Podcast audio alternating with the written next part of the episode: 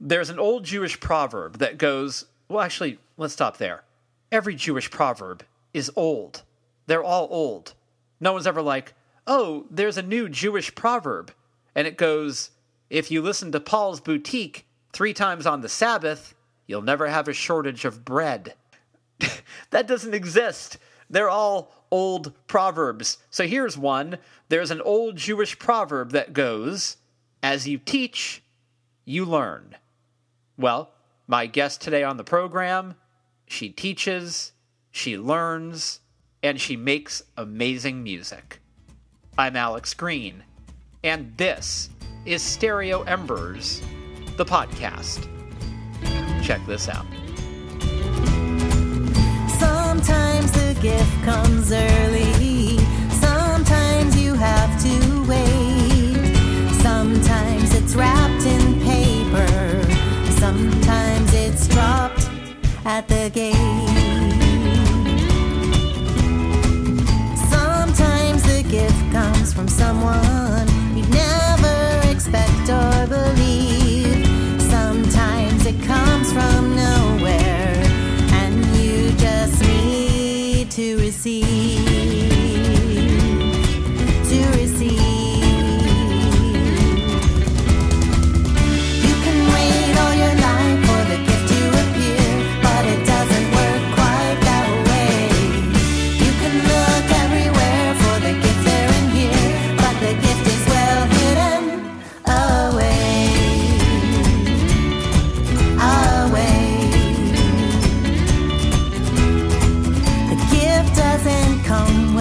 The music of my guest today on the program, Allison Faith Levy. Let me tell you a little bit about Allison Faith Levy. Well, let's face it, the California raised Allison Faith Levy can tell her story far better than I can, and she's about to do it. So, before we get to her, here are some highlights from her marvelous career. She was in the post game theory outfit The Loud Family. She's one half of the McCabe and Mrs. Miller duo, the other half being Camper Van Beethoven's Victor Krummenacher. And you might also know her from the alt rock for kids outfit, The Sippy Cups. Allison's always busy, but somehow, between making all that music and raising a family with her husband Danny Plotnick, she went on to receive a master's degree at Boston's Hebrew College in 2000. She now serves as a cantorial soloist and educator at two Bay Area synagogues. And she has a new album. Her third solo effort, You Are Magic, is a joyful blast of effusive and thoughtful pop for adults and kids alike. The album's mission statement is to open up dialogue in families about all sorts of stuff that families should be talking about. You know, stuff like ethics, expression, mindfulness, and creativity. You Are Magic is a brilliant and refreshing collection that's inspiring, heartwarming, and rousing. And this conversation, well, I think it falls into all three of those categories. So here's me and Allison Faith Levy having a chat right here on Stereo Embers, the podcast.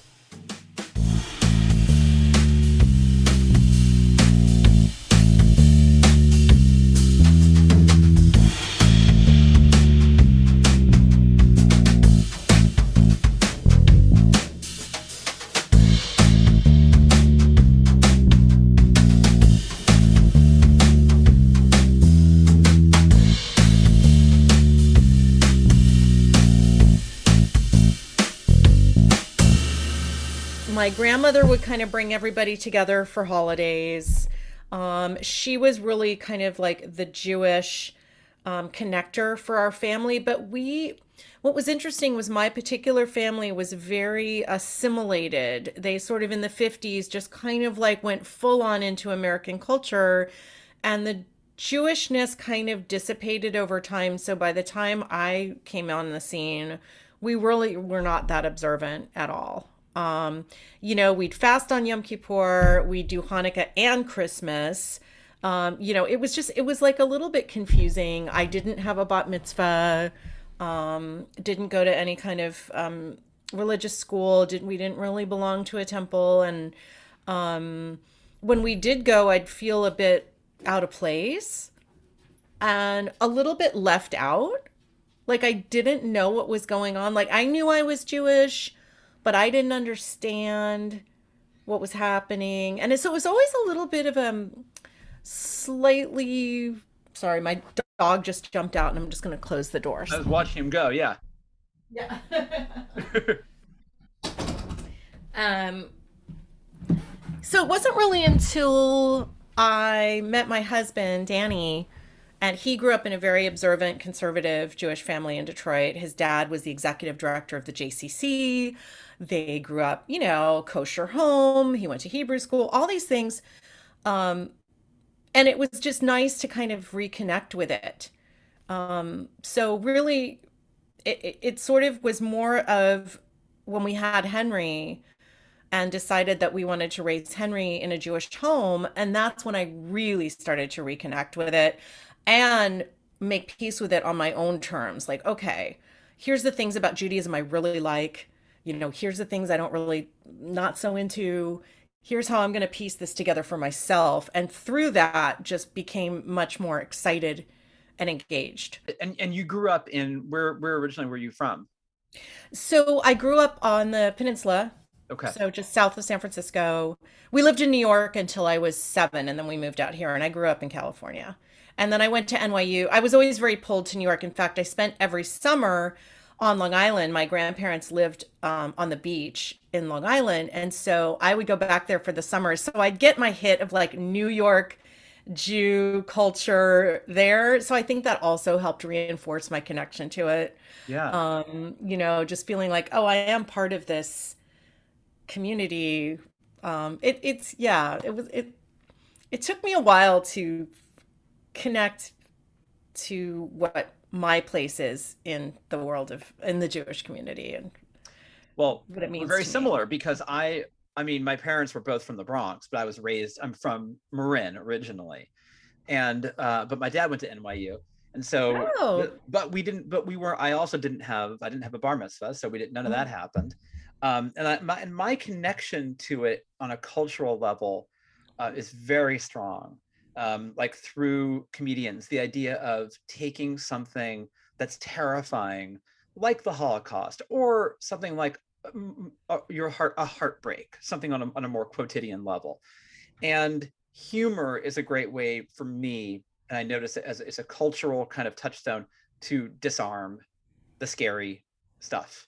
Um, or as Joan Rivers would say, shrink the dragon, right? Yeah, yeah. I got it on that level. And I, so anyway, but it's really interesting for me to hear you say that later on in your life, you started connecting with it on your own terms and connecting with it kind of hard. Like it really started to land with you, right?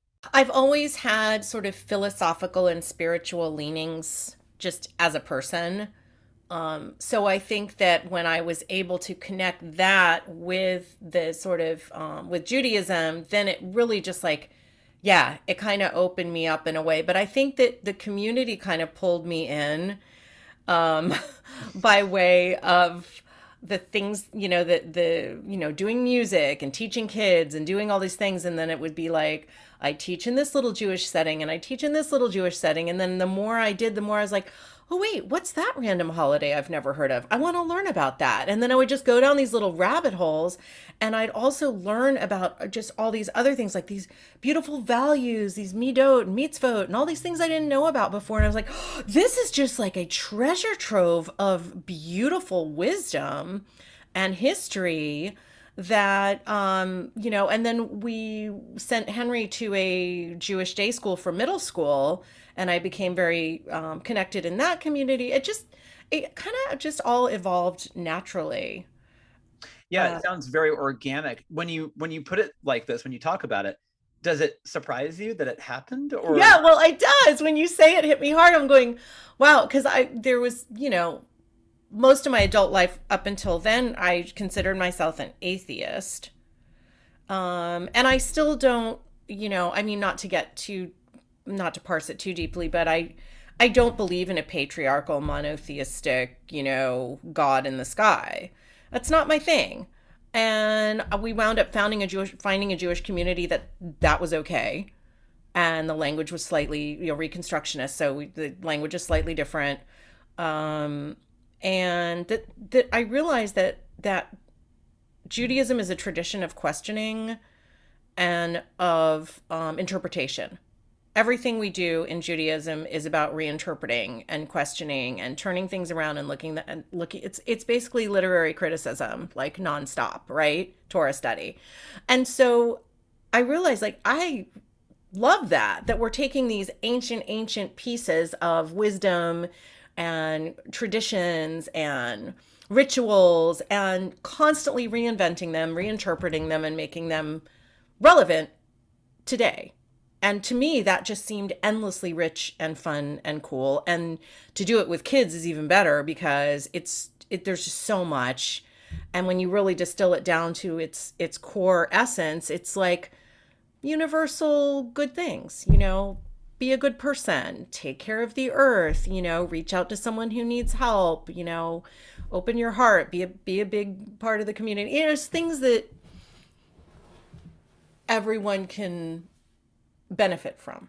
and there are parts of it that you probably that probably don't feel very contemporary there are parts Exactly. that right that feel um you know that you'd like to sort of t- remove because they feel like not, maybe demeaning is the wrong word but it, it feels like they're it's really patriarchally Yeah. right it, there's a real patriarch running through um you know the way that men and women are are treated Exactly. um, so and so you found this you found this community um how did you find a community that actually was was so would, would tweak the language in the way that was that felt I'm just really lucky, you know. Yeah. We were we were I think Henry was in maybe like 3rd grade and we realized that if he, you know, we really needed to join a community and get him engaged in that's usually around the age when if you haven't done it yet, that's the time for your kids to start getting you know, he didn't go to a Jewish preschool or anything like that and we just thought, you know, it's time for him to start learning a little Hebrew, start getting making some Jewish friends. We just felt like it was time.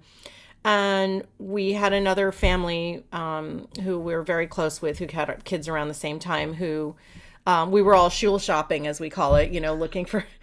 Um, and we found this both, we just found this community where it was a lot of um, families with kids our kids' age um, a lot of families who lived in our sort of general area in San Francisco and just seemed like a cool, like intellectual, kind of artsy uh, community. And then as we got more into it, realized that like the their whole uh, the Reconstructionist movement is all about sort of um, you know taking some of that language and making it more inclusive. Um, you know, feminizing the language a little bit here and there to make it make it feel less um, patriarchal, and that just happened to be a a, a wonderful um, bonus. Uh, you know that we hadn't necessarily been seeking out, but then I just became really um, close with the rabbi there, and then they asked me to start come and teach some classes for the kids, you know, some music, and I was like, and I kept saying, I'm not Jewish enough, I'm not Jewish enough, I don't know what I'm doing, and they're like, you're fine, you've been playing music for kids, you know what you're doing, and I would co- and I would just start teaching myself more and more, you know, Jewish songs and a little bit of Hebrew, and you know, I was just sort of doing it on my own, really out of necessity at first, just so that I could come in there and know what I was doing. Um, and then the more I did it, the more it just felt like this is the right thing for me. This feels right. Like this world, this community, this music, this these kids, like everything I'm doing here just all of a sudden was like, "Oh, this feels so nice." And like I'm doing something good for somebody. right And we all want to feel that way, you know. of course of course and and what you're describing i think people know this that is not common to have that sort of in our lives how many times do we get to say this kind of clarity to have this kind of clarity where you go this is right for me this is good this feels good this is correct Well, and that came after years and years. I mean, you know, I've been playing music in bands and touring and doing all kinds of stuff. Um, I always thought I was headed in a certain direction, but there were always things about it that didn't feel quite right. But I thought that that was what I had to do. Does that make sense? Yeah, you mean in terms of to get to where you thought you were going, you had to pay these kinds of dues, be in this band, you know, go on the road in this way, uh, even though maybe it didn't feel really all that great.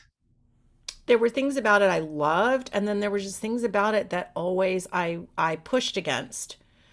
And I pushed against it them in ways that weren't at the time weren't um I wasn't super conscious of why I was doing these certain things, like sort of self-sabotagey kind of thing. You know, it was just things that I realized that uh, that something wasn't right about that pathway. There were things about it that weren't right.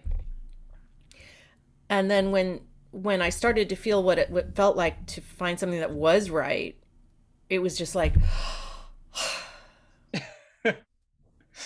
Yeah, like you, like you, like you settle in and you go, oh, like a like feels like a like a comfortable bath. Like you're like, I'm in, I'm locked in. Yeah, and maybe 20 years ago it wouldn't have felt that way. You know, at that time that's what I wanted to be doing and that's fine, you know, but at some point, especially when you get, you know, you get a little older and maybe you haven't reached the level that you would think you were going to get to, especially in as a musician, it is hard. It's a hustle. It's a grind. It's a constant push. And at some point I was just like, I got it. Whatever. You know, I just want to I just want to do something meaningful. I want to be a part and I and it's very isolating too. Like I really wanted to just be a part, a real integral part of a community and feel like super connected because even when I was I was teaching music and I was popping into all these different schools as a as a independent contractor and then I would leave and I'm like I don't even know those kids names. Like I was just like that's not Right, right. I mean, it sounds to me like you were looking for a little more stability, and it's, and stability comes from a community. And being in an indie rock band, where you're, you know, in, in this scenario, getting in a van and driving to, and know, that is a community. it is, It's a very tiny little community. it's not a stable one. and it's fun. I mean, I'm Sure. glad I I'm glad I did it. You know, I'm glad I'm I'm glad that I had all those experiences. So, you know. I don't know. I admire a lot of those punk bands where they were secretly studying for their law degrees, you know, or Yeah. like the guy from Bad Religion was he was getting his PhD in the back of the van, or Milo going to college from the Descendents. right? Exactly. Um, it's like those people had they had vision of the Henry Rollins idea of getting in a van is very cool, but not that cool when you're when you're 47, right? exactly. It's not sustaining. And I think that also I I especially I know among my peers in the music world that there's a lot of um, bitterness and anger if they didn't get to where they thought they were going to be. And at some point, you know, I I really haven't that hasn't happened to me because I just sort of transitioned naturally into this new place. Um, I just kind of kept following where things would lead me, you know, like just kept following the path of like where were things opening up for me and and where should I go now? Um, and I'm I'm very happy that I decided to go back to school like you were saying like go back to school get a degree but I know a lot of musicians you know my age who are they don't know what to do and they still have a lot of um, resentment that they didn't get to where they thought they were going to be and they feel like the the world owes them something um, for all you know, it's like it's it's a crapshoot you know? Yeah. like it's not guaranteed no matter how talented you are. I have worked with people who i consider probably the most talented songwriters ever to walk this planet especially scott from the loud family and game theory. I mean i feel like he's you know and um there there's just there's no guarantee. And um we all have to widen our our reach and our horizons and like give ourselves some other opportunities. Right, right. And it also seems to me like you were like your heart was open. I know that sounds very cliche. No, that's sounds- true though. You know what I mean? Like it Mhm. sounds like you were you were listening to what the universe was saying.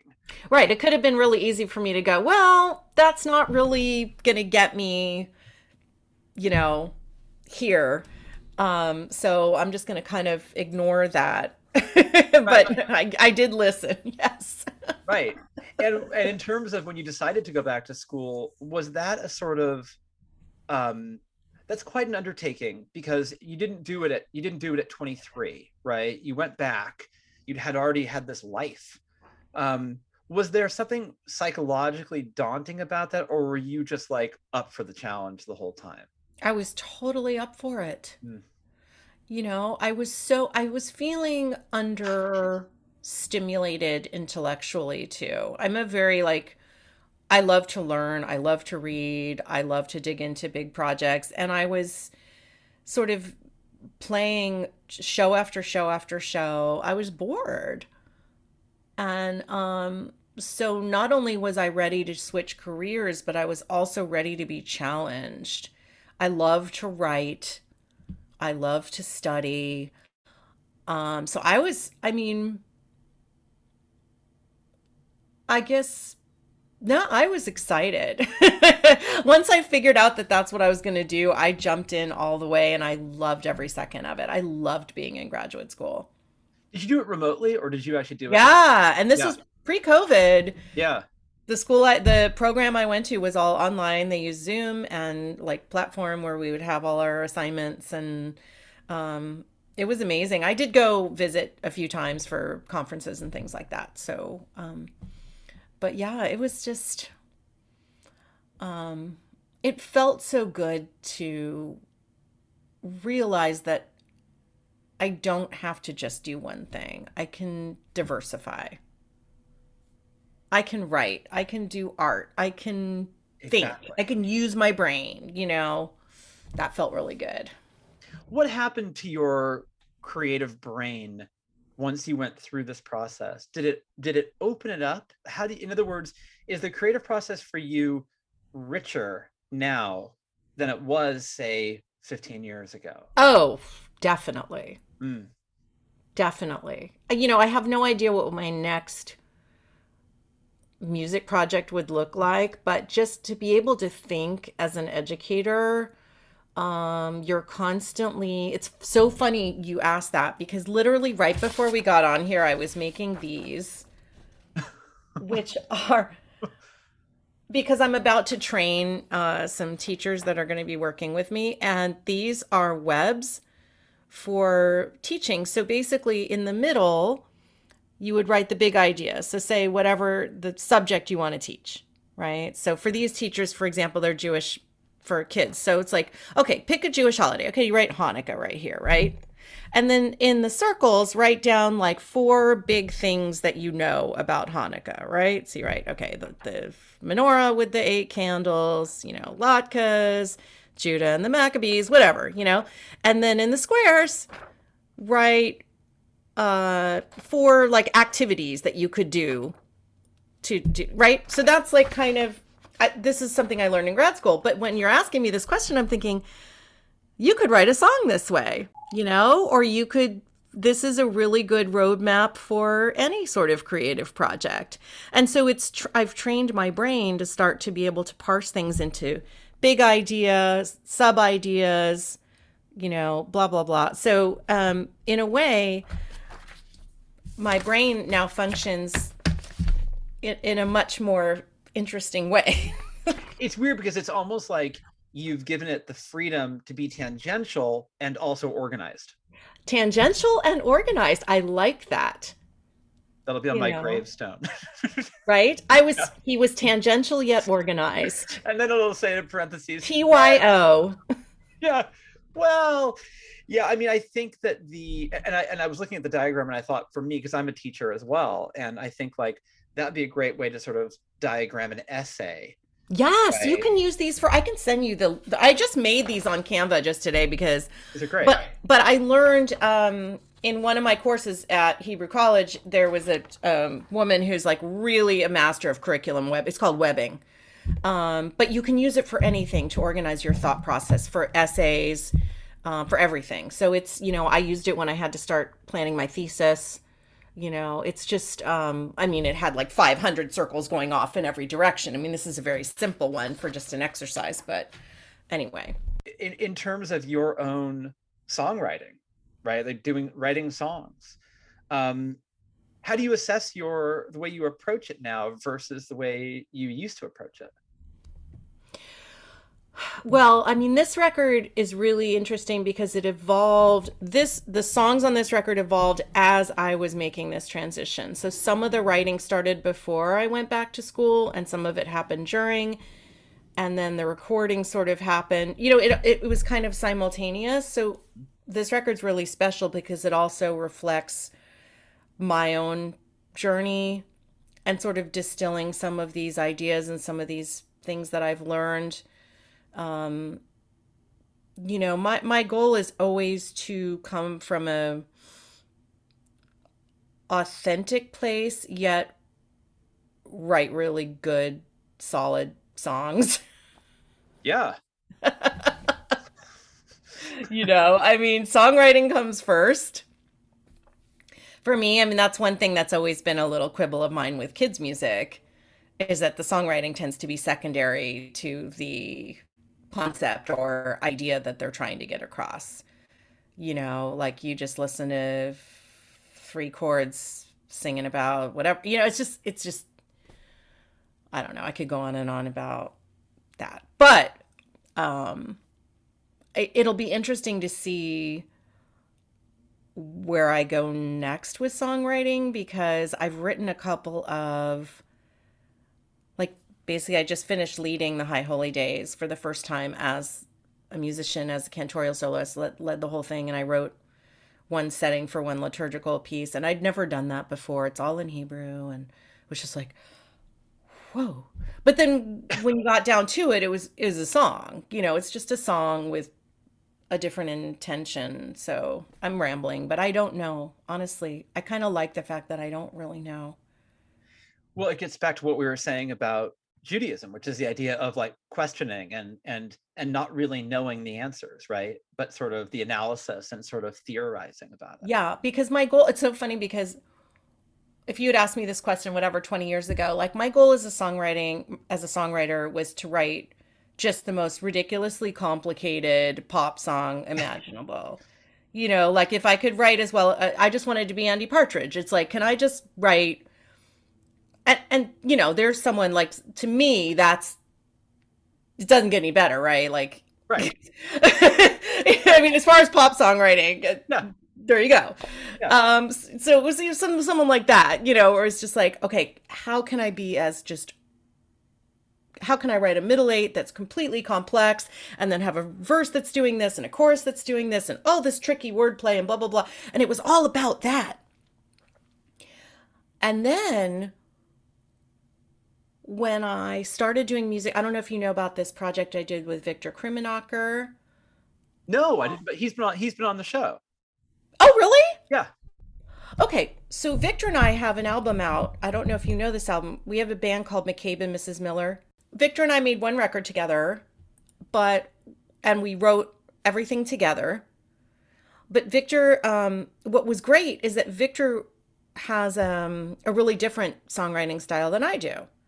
You know, he's much more rooted in sort of traditional, you know, American roots and blues and sort of country roots and whatever.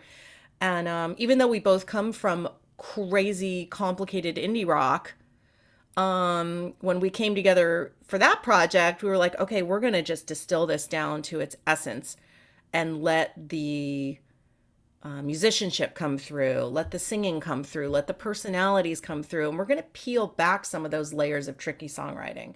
Let's see how simple we can get, and let's use traditional forms. Um, so this record, that record's all just kind of it's, it's Americana, I guess you would call it, you know, sort of country, blues, roots, whatever. Um, but that exercise really helped me to kind of peel off some of those earlier ideas I had about how songwriting had to be so over the top complicated in order to be satisfying. Um, so then I was able that that kind of helped me move into a new place where I, I don't always have to do that. Now is the moment we've been waiting for. Now is the moment. Now. Now is the moment we've been waiting for. Now is the moment. Now. It's your time. It's my time. It's our time. Now. It's your time. It's my time. It's our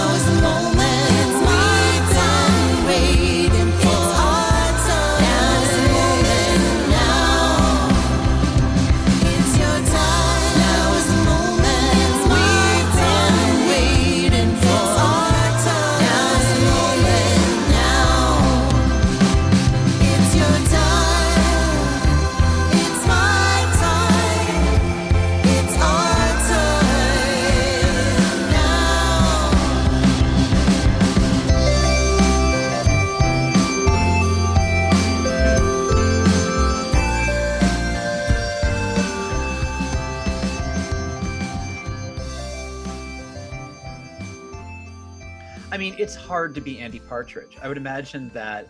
you know, Yeah. he, I mean, he really is such a genius that, like, if that's I don't know why he's the example I came up with, but I mean, it's just like because that's Well- like the pinnacle of just yeah, crazy, amazing songwriting. right. I get, and it's and it's very intricate and Mhm. um and he's and he's incredibly complicated in in how he how his brain works obviously from a songwriting standpoint um and i think that you know when he's sort of the touchstone i mean he's that's a that's a tough one that's like i want to be like tolstoy you know it's like, exactly, exactly. what's your novel like well it's it's kind of like anna karenina um but shorter Which, oh, by the way, Henry is reading that right now for his Russian novels class at the I new mean, school. how do you do better than that I mean, I'm just, it's I'm cavelling. That's listen. That's that was the uh, drums and wires of the literary world. I'll have to tell him you said that. That's a great. I'm gonna tell him that. He's yeah. That's such a great comparison. I love it. I love it. You, you get you totally get it. And you know the thing is, I- okay, I have two things to say about what you said. So I want to go just for a second. I want to say that children's music in the hands of Dan Zanes or Peter Himmelman or you Mhm. is more is, is better it's better in your hands because it's you're you guys are craftsmen. You guys know how to write a song. Mhm. and i think that it's not like oh the message is more important than anything else. And it's like well the message it's sort of like putting the medicine in the like for the cat right? When the cat needs some medicine you put it in the you kind of have to bake it all together. And i think that sometimes if it's just a message it's empty. Mhm. um, and I think the, the songwriting is the delivery system that has to be there. So I, I'm I'm listening to what Peter Himmelman is doing, and Dan, um, and Claudia, and you, and I think that this is the new fleet um, of, of of American songwriters for children. That this is the way to do it. It's in the right hands now. It took me a long time to say that, but you know what I mean. Well, I understand, and you know, I I had a children's band before when Henry was really little called the Sippy Cups, and that was also a big goal of ours. And those records are big; they're well produced, the songs are really well written, and you know, I I'm still really proud of what we did. And it was the same idea where it was just like we're not going to dumb this down Right. and we're not going to go lowest common denominator. We're going to make the songs the way we want to make them, and they're going to sound just as good and can stand up to anything else we would be doing. Whether for and you know this new record, I definitely you know every record I make, I'm like, is this is this too much for kids? Like, are they just going to be like? you know i've done some songs that had kind of pushed the limit you know? Like i, I think i don't know because it's just like it's my own honest thing. It's my own you know i go crazy with the production. I have a great time. I'm you know whatever. I want to make a song that sounds like elvis costello. Like there's a song on my last record that literally sounds like it's off get happy on purpose. Um and i'm thinking like what kid is going to relate to this? But they loved it. It was one of the most popular songs on the record. The kids love it. It's just because the energy is there the feeling is there.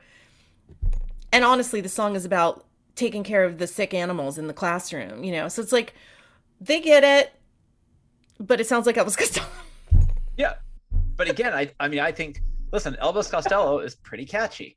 So I would think, you know, yeah so it's when just you fine. like pushing it, do you mean in terms of musically, not lyrically? You mean like are you are you making it too well lyrically too. Like i Yeah. have a couple of things that uh, you know i have you know i have a song called eye of the tornado. That was on my first record for kids. That's that's about um feeling overwhelmed and wanting to hide. You know it's really it's about anxiety.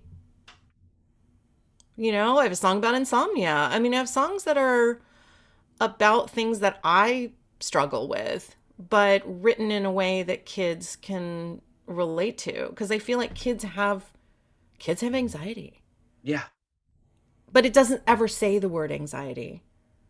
It just says like everything around me is moving too fast. I want to go somewhere and just hide. Right? That's anxiety. But i don't call it anxiety and i don't say what it is but it's like yes we all have that feeling. Um so i try to i try to reach in the things that i wrestle with um and make them it, it make them simplify the language so children can understand but those feelings are real Yeah, and mental health is is real at any age, right? Mhm. And I think a lot of times, um, if uh, when you and I were growing up, if a fifth grader said, "Oh, I'm sad sometimes," or I, or, uh, you know, they would go, "Well, you'll be okay." or we'd say we need to get you medicated right, right. Like, it would which be, you know, is it's- also a terrible answer totally right. So it's ignored or it's medicated. what And- about if we just sat down and say what really what are you sad about exactly right? What if we talked about it? There's i'm a- sad too sometimes like let's talk about that everyone feels sad sometimes Yeah, it's all right to cry do you remember that I do. I do. Yeah. there you go I mean, Free to Be You and Me is like my touchstone. I grew up on that. It f- shaped me. I know. Looking back at it now, I go, how did that hippie stuff just, how did it get so accessible? I mean, it really is like so hippie 70s, oh my God. right? But this whole feminist, like Ms. Magazine, like girls are just as good as boys, do, do, do, do, do, you know, the whole gender neutrality thing that they were trying to do even Yeah. back then, which, and then kind of took a nosedive and didn't really, I don't know. They, they were way ahead of their time with that record. Way ahead of their time. And the fact that it went mainstream and that into that reg- uh, into that degree is remarkable and very cool. Yes, but you're right. Very forward thinking, very ahead of its time. Um, do you still listen to like you've mentioned Elvis Costello, you mentioned Andy Partridge? Um, do you still listen to the old stuff? Do you still like put it on in the car? Is that Oh, that- definitely. Yeah, me too. yeah. Yeah. I mean, I go through phases of whatever it is that I just dig into, you know. I mean, I just watched that McCartney 321, then then that got me down a little Beatles rabbit hole. We um and my husband and I both love the Kinks so much and we had and Henry too loves the Kinks. Our family's probably our fa- favorite band of our family is the Kinks. And um so a couple of years ago we had a Kink right before COVID, we had a Kinks party where I invited all my musician friends. We had so I had backline set up in the backyard. We have a big backyard, so I set up backline, um, and I just had ev- every one of my musician friends sign up to do one or two Kinks covers, and it was so joyful because Ray Davies' catalog is so big and every song is so good, and it was just like this. Ah! yeah. Even the lesser known Kinks albums are unbelievable. They're all good. Yeah, They're it's great. good. I mean, I wouldn't say every song is great, but there, there's, yeah, it's pretty. Like his batting average is probably better than most. Oh yeah, he's a lifetime uh, 340 hitter. I put him in Ted Williams, Ted Williams uh, terrain. And he's, I sure. feel like he's the songwriter I've ripped off the most, um, as far as you know, little phrases here and there, as musical phrases. You know, I just feel like sometimes I'll, I'll write something and I'll just be like, oh, The hat to Ray Davies. I know where that came from. where that came from. I wouldn't say ripped off. I'd say homage. yes, homage. Yeah, and I, I do think that that you mentioned Get Happy, and it's sort of like what an exhilarating album of music, right? Exhilarating. It just, It doesn't stop. It's not No. false advertising. You really do get happy.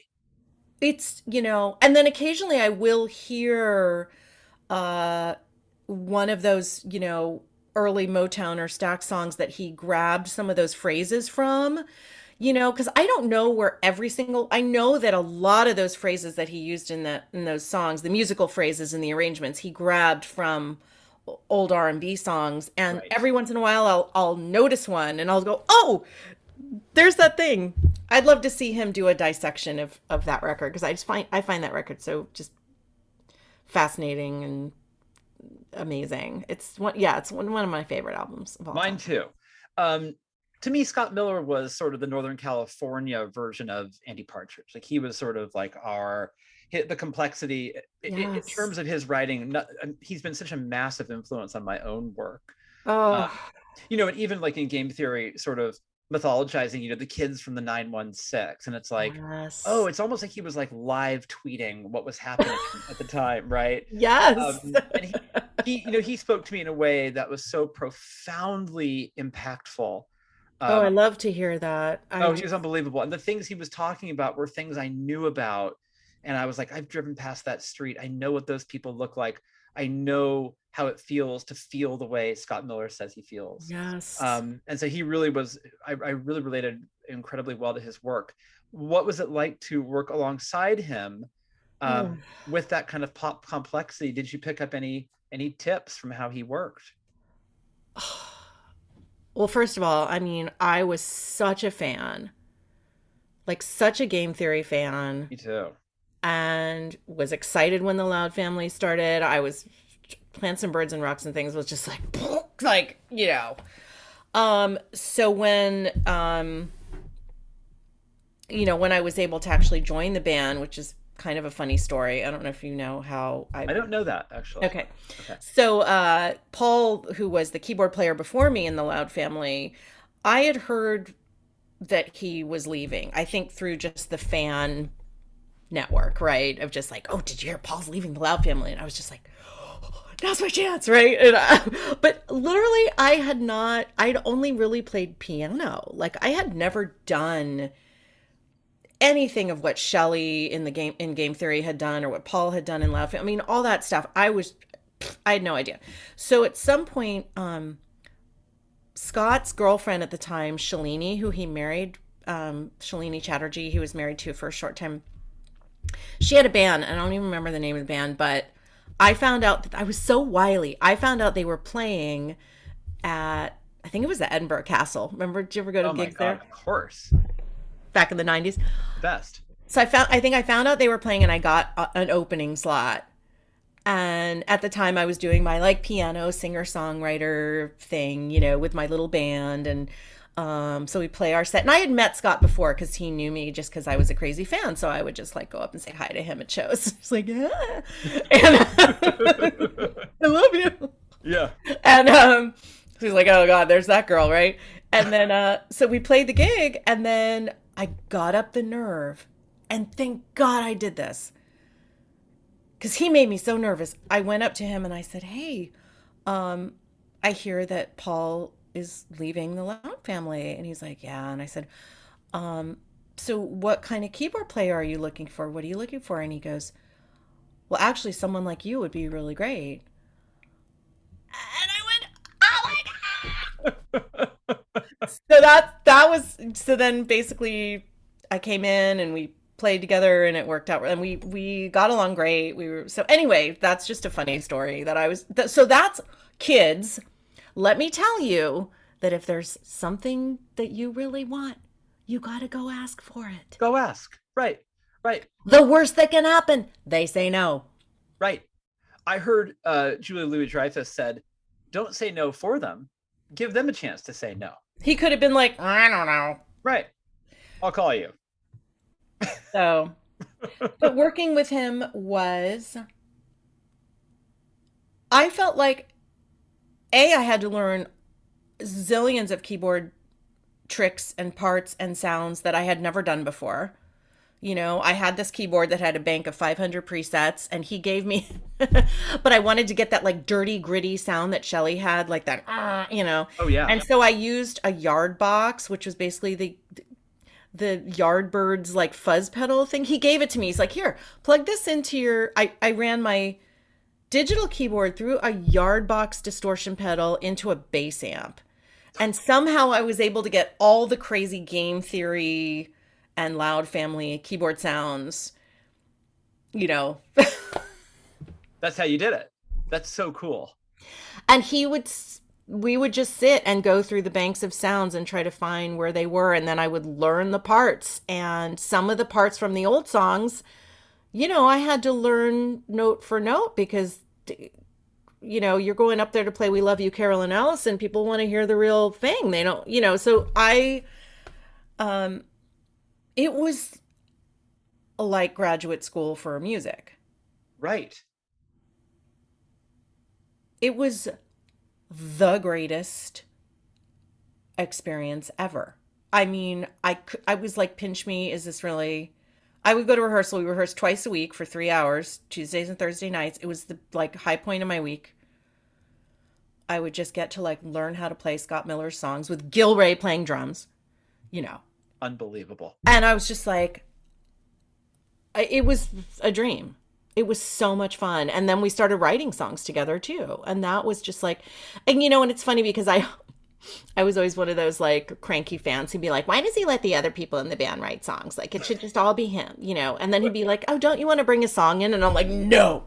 You know, I kept saying like, I have my solo records. I'll do that. This is Scott. Like you, you know, eventually I did bring one in and we, we did that one. But but just to be able to sing harmonies with him and to be able to do those intricate interweaving lines which i love so much that he always used to do with the girls in game theory and um i could go on and on i mean it was just like and as we got further along and we started writing more together i would find myself being kind of his foil in a way whereas like if he got too out there, I would be like, well, how can we pull that back? And then I'm thinking, why are you saying that?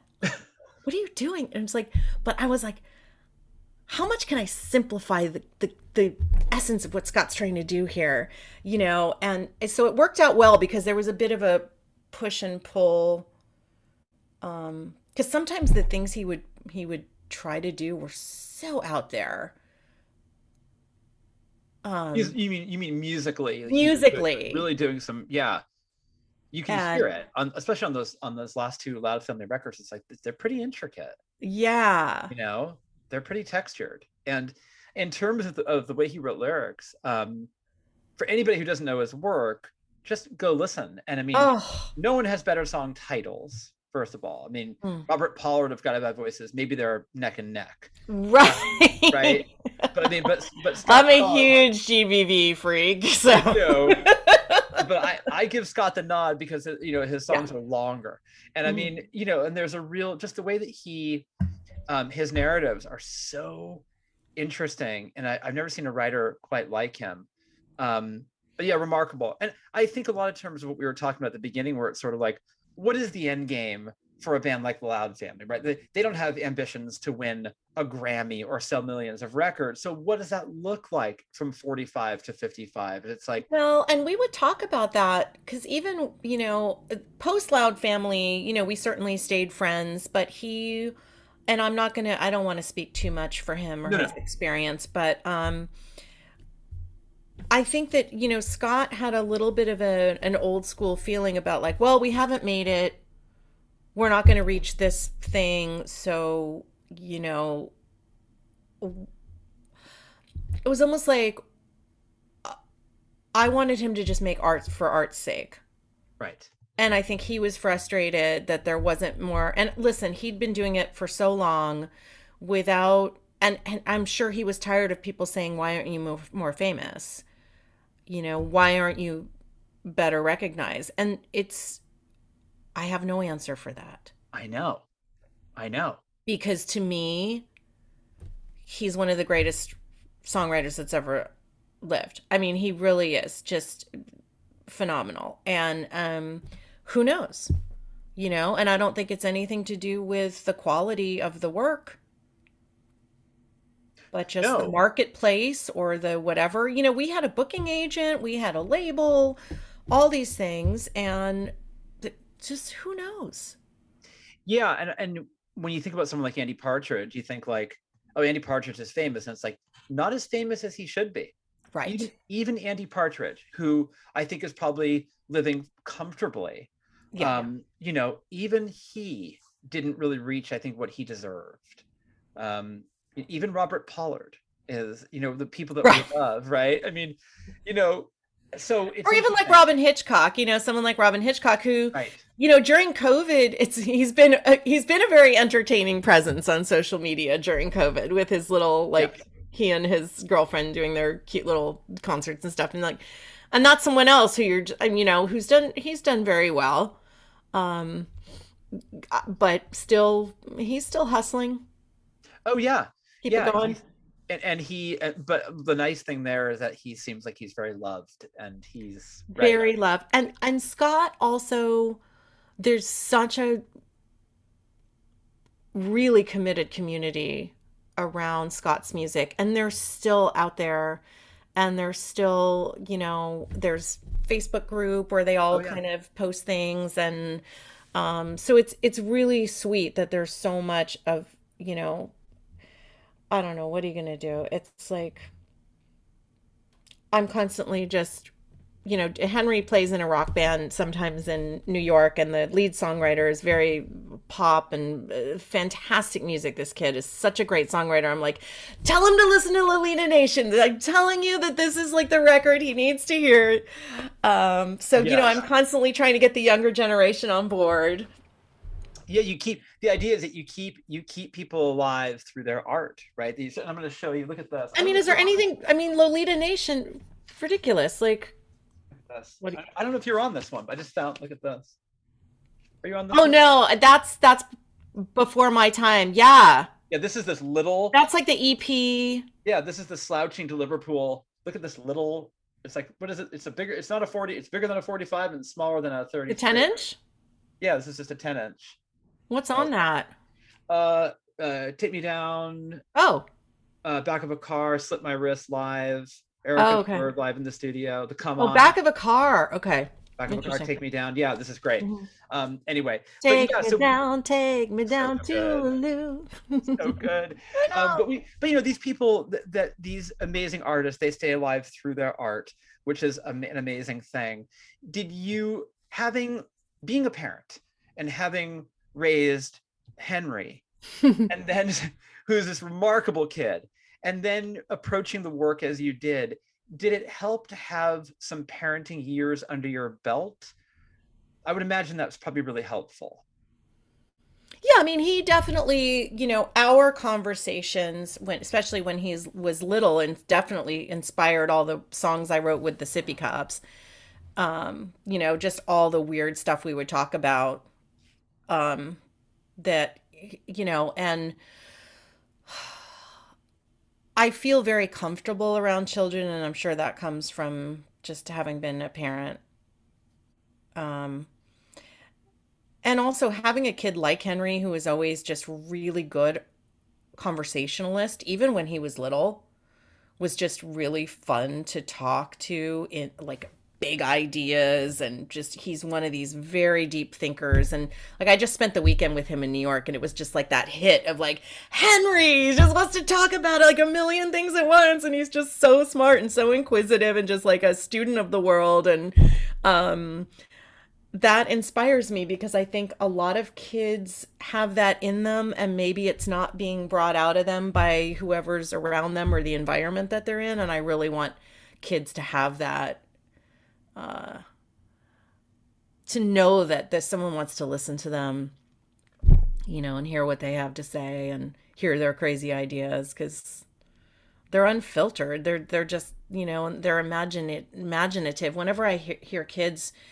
playing with like doing imagination play like just making stuff up i'm just like ah that's that's like to me that's god right? Like that's the thing. That's the stuff that's coming up from inside you. That's inspiration. That's art. That's like the you know you're just channeling this thing. Like keep more of that.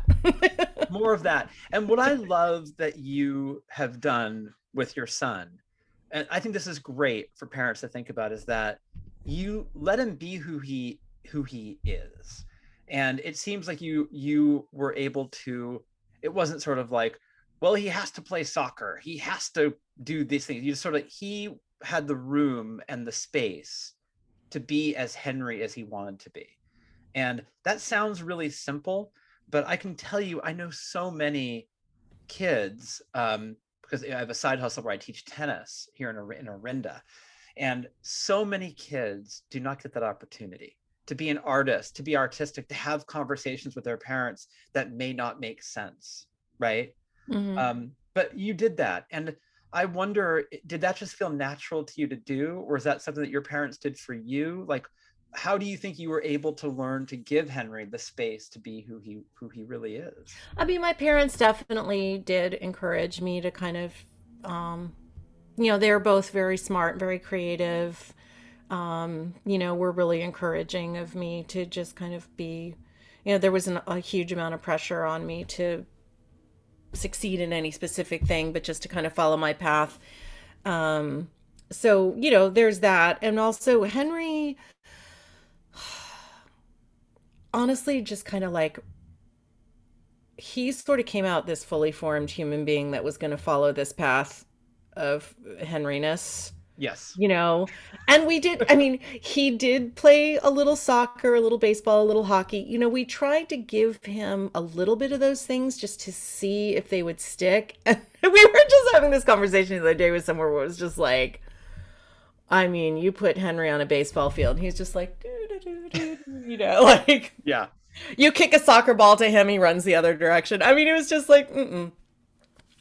But um, but he actually played hockey for quite a few years. My husband's a, was a hockey player, and you know, amateur hockey player. But so he enjoyed that. So you know, we wanted to give him some experience of team sports. But the, but as but as you're saying, like he um was so um just deeply inquisitive about everything and would get so deep like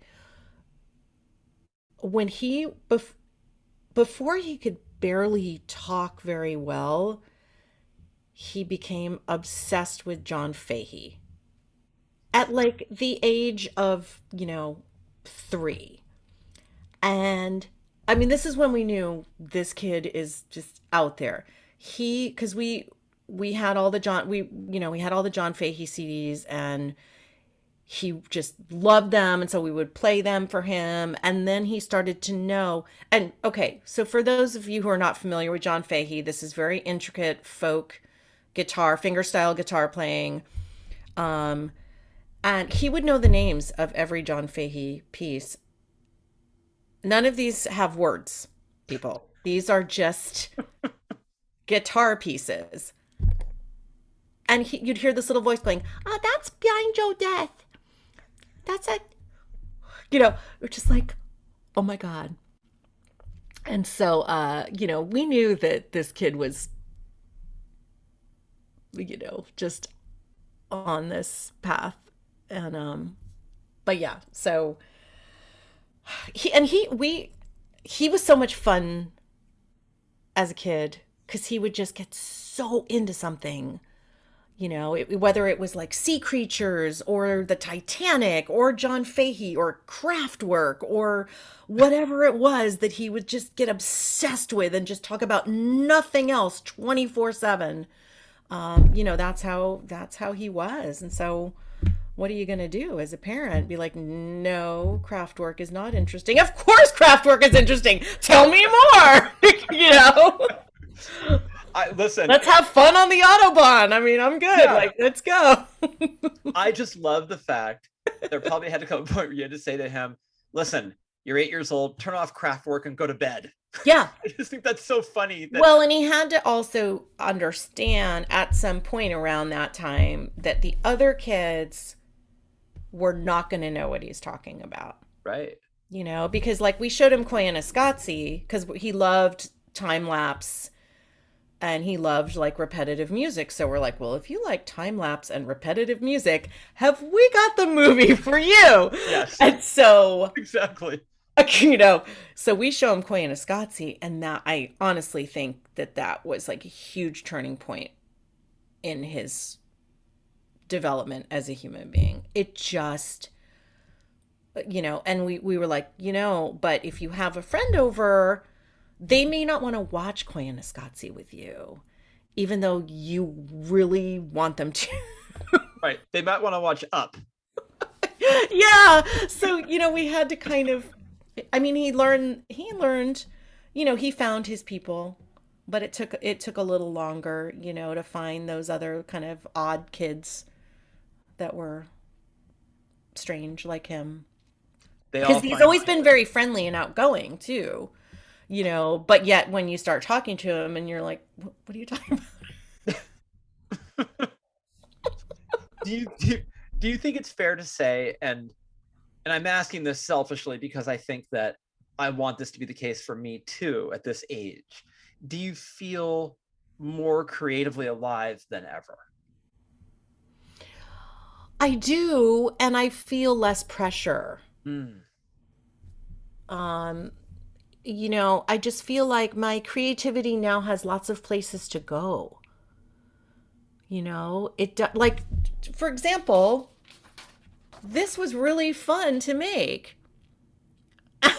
This diagram no this, i may have to steal this from you. You know and i mean i just sat there doing that and it was super fun and that was creative and it wasn't like um slugging it out in a rehearsal room for 3 hours with a band. It was just some other thing you know? So um i feel like so much freer now that i'm able to use my creativity in a lot of different ways. And also that creativity doesn't have to have an end product. It doesn't have to have a market value. It doesn't have to um, ascribe to a specific genre or thing or medium. It just is the way you live can be creative. And that's my goal and that's definitely my goal with this record of teaching to kids too. It's like everything you do is you know you can do it with that intention of coming from an authentic place and bringing something new into the world. That's what creativity is really outstanding i was so looking forward to talking to you i'm so glad we did this and i'm i'm so grateful that you took the time to do it thank you um thank you for having me i'm so honored to be a guest on your podcast it's it's really i'm touched and i really Oh. appreciate it It's my absolute pleasure, and I hope you'll come back on. Anytime. Excellent. Well, Yeah. um, it's great to meet you finally after all these years of knowing about you, you know, tangentially. Right. Um, I feel like I feel like I you're very familiar to me in that sense, but it's nice to meet face to face. It's great to meet you too, and um, thank you again so much for for a really cool conversation.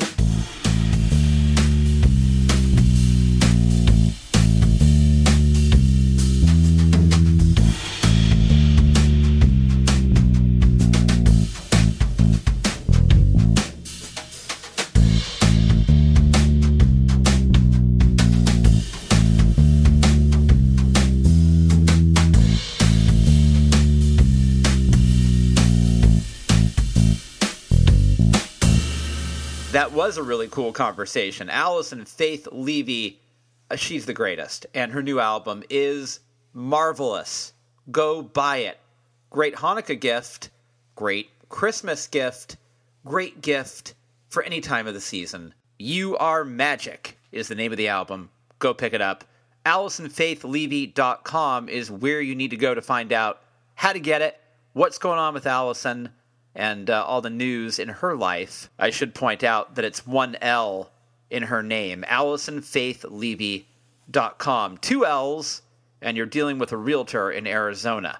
You'll write to her and you'll be like, Yeah, I'm looking for the You Are Magic album. And she'll be like, I don't know what you're talking about, but I'll tell you what's magic. This two bedroom in Phoenix. One L in my name too. AlexGreenOnline.com is where you need to go to find out what's happening with me. BombshellRadio.com will get you all the information you need to know about our radio station. You can follow me on Twitter at Embers Editor. You can follow me on Instagram at Embers Podcast. You can also just email me, editor at stereoembersmagazine.com.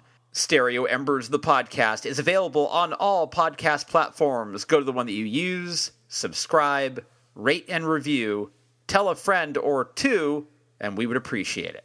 Let's close the show with a longer listen to The Gift from the album You Are Magic by Alison Faith Levy. Enjoy it, and thank you as always for listening to Stereo Embers, the podcast, only right here on Bombshell Radio. Sometimes the gift comes early. Sometimes you have to wait. Sometimes it's wrapped in paper. Sometimes dropped at the gate.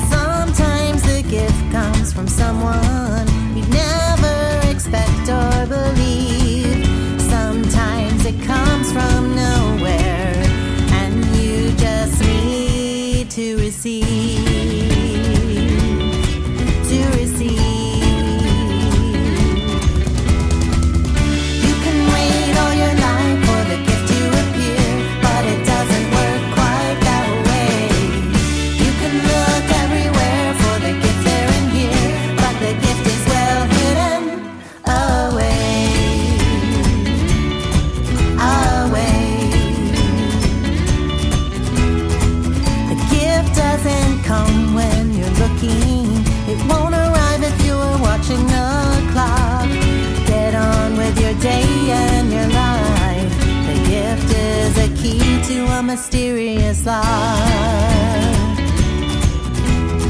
Open the gift when it's given to you. You'll know